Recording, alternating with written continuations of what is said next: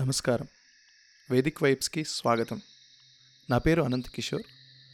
మనం ఈ సీజన్లో ద్వాదశ జ్యోతిర్లింగాల గురించి తెలుసుకుంటున్నాం. మొదటగా గుజరాత్ రాష్ట్రంలోని సోమనాథ జ్యోతిర్లింగం గురించి పోయిన ఎపిసోడ్లో తెలుసుకున్నాం. ఇక రెండవ ఎపిసోడ్ శ్రీశైల మల్లికార్జున స్వామి గురించి తెలుసుకుందాం. ఈ ఎపిసోడ్ని మొదలు పెడదామా పదండి.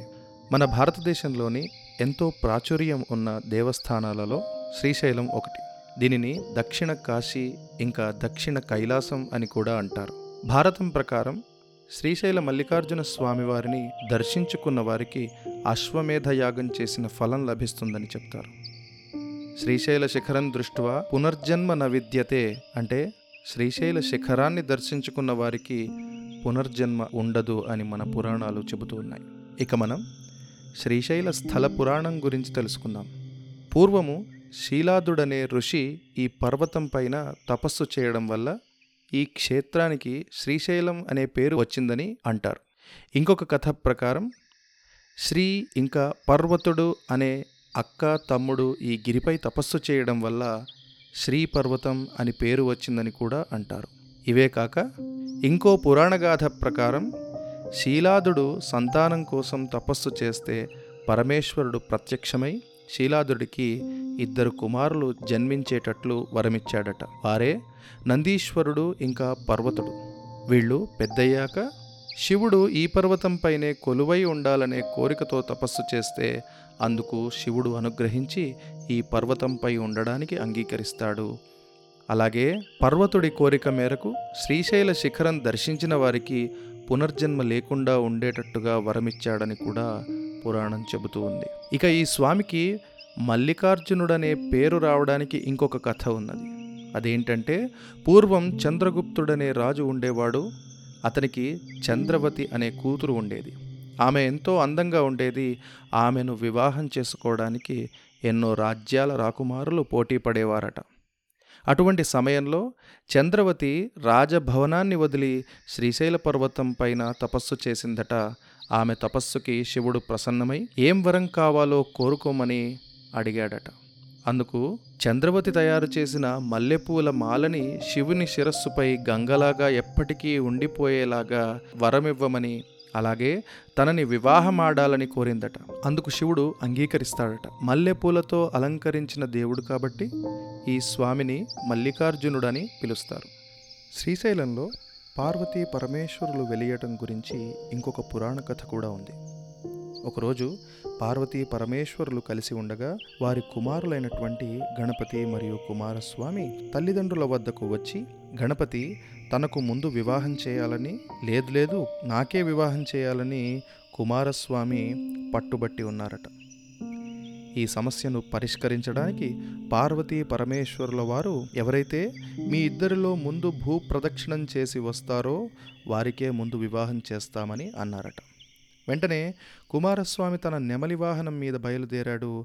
ఆ తర్వాత గణపతి తన మూషిక వాహనం మీద తల్లిదండ్రుల చుట్టూ మూడుసార్లు తిరిగి నా భూ ప్రదక్షిణ పూర్తయింది. నాకు వివాహం జరిపించండి అని అడిగాడట. అందుకు పార్వతీ పరమేశ్వరులు అదెట్లా? నువ్వు ఇక్కడే ఉన్నావు కదా? అని ప్రశ్నిస్తే అందుకు గణపతి తల్లిదండ్రుల చుట్టూ మూడుసార్లు తిరిగితే అది భూ ప్రదక్షిణతో సమానం అని మీరే కదా పూర్వం నాకు చెప్పారు. కాబట్టి వివాహం చేయండి అని వాదించాడట. అప్పుడు పార్వతీ పరమేశ్వరులు గణపతికి విశ్వరూప ప్రజాపతి కూతురులైన సిద్ధి బుద్ధిని ఇచ్చి వివాహం చేశారు. ఆ తరువాత వచ్చిన కుమారస్వామి జరిగిన విషయం తెలుసుకొని కోపంతో క్రౌంచ పర్వతానికి అంటే శ్రీశైలానికి వచ్చి అక్కడే ఉన్నాడట. పార్వతీ పరమేశ్వరులు పుత్రవాత్సల్యంతో కుమారస్వామిని వెనక్కు రప్పించడానికి నారదుడిని పంపించినా ఆ ప్రయత్నం ఫలించలేదు. చివరికి కుమారుడి దగ్గరికి తామే వెళ్ళడానికి నిశ్చయించుకొని అక్కడే ఉన్నారట. ఆ విధంగా స్వయంగా పరమేశ్వరుడే ఇక్కడ జ్యోతిర్లింగంగా అవతరించాడట. ఇక మనం ఇక్కడ ఉన్న ఆలయాల గురించి వాటి విశేషాల గురించి తెలుసుకుందాం. ముందుగా మల్లికార్జున ఆలయం. ఈ ఆలయం చుట్టూ ఒక ఎత్తైన గోడ ఉంది. ఈ గోడ సుమారుగా ఇరవై అడుగుల ఎత్తు ఉంటుంది. ఈ ప్రాకారం చుట్టూ ఎనిమిది దిక్కులలో అష్టభైరవులు ప్రతిష్ఠితులై ఉన్నారు.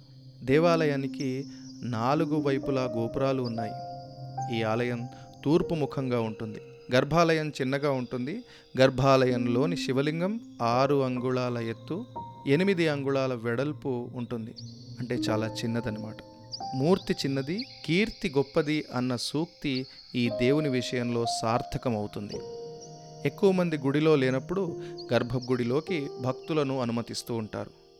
కానీ రద్దీ ఎక్కువగా ఉన్నప్పుడు మాత్రం జనాన్ని గర్భగుడిలో అనుమతించరు. ఇక్కడ లోక కళ్యాణం కొరకు మల్లికార్జున భ్రమరాంబల కళ్యాణం నిత్యం జరుగుతూ ఉంటుంది. ఇక్కడ ఉదయం ఐదు గంటల నుండి రాత్రి పది గంటల వరకు పూజా కార్యక్రమాలు జరుగుతూనే ఉంటాయి.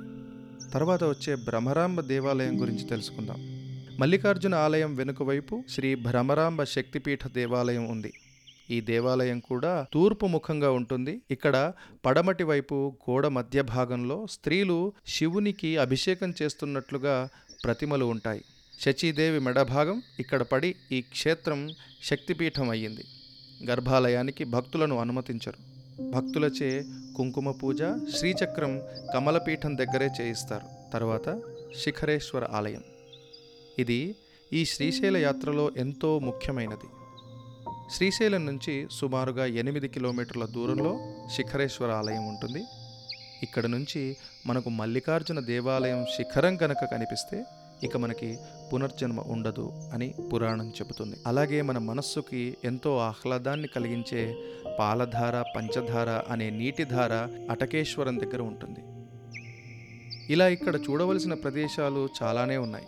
అందులో కొన్ని పాతాళగంగ మేడి చెట్టు హాటకేశ్వరం సాక్షి గణపతి వీరభద్రస్వామి ఆలయం అంకాళమ్మ ఆలయం ఇక మనం శ్రీశైల యాత్ర చేస్తే వచ్చే ఫలితం గురించి తెలుసుకుందాం ఈ క్షేత్రాన్ని దర్శించినంత మాత్రానే కోరిన కోరికలన్నీ నెరవేరి చేసిన పాపాలన్నీ పరిహారమయ్యి పునర్జన్మ రాహిత్యానికి తోడ్పడుతుందని పురాణాలు చెబుతూ ఉన్నాయి ఆయుర్వేద మందులు తయారు చేయడానికి ఉపయోగపడే వనమూలికలు లభించే చెట్లు ఇక్కడి అడవులలో ఉన్నాయి అగస్త్య మహాముని ఆదిశంకరులు తపస్సు చేయడం వల్ల ఇంకా ఎందరో మహా ఋషులు మునులు యోగులు ఇక్కడ ఉండడం వల్ల శ్రీశైలం వెళ్ళి దైవ దర్శనం చేసుకుంటే దేవతలందరినీ దర్శించుకున్నట్లే అని అంటారు. ఆధ్యాత్మికంగానే కాకుండా శ్రీశైలం అడవులలో ఉన్నందున మనస్సుకు ఎంతో ఆహ్లాదాన్ని ఇస్తుంది.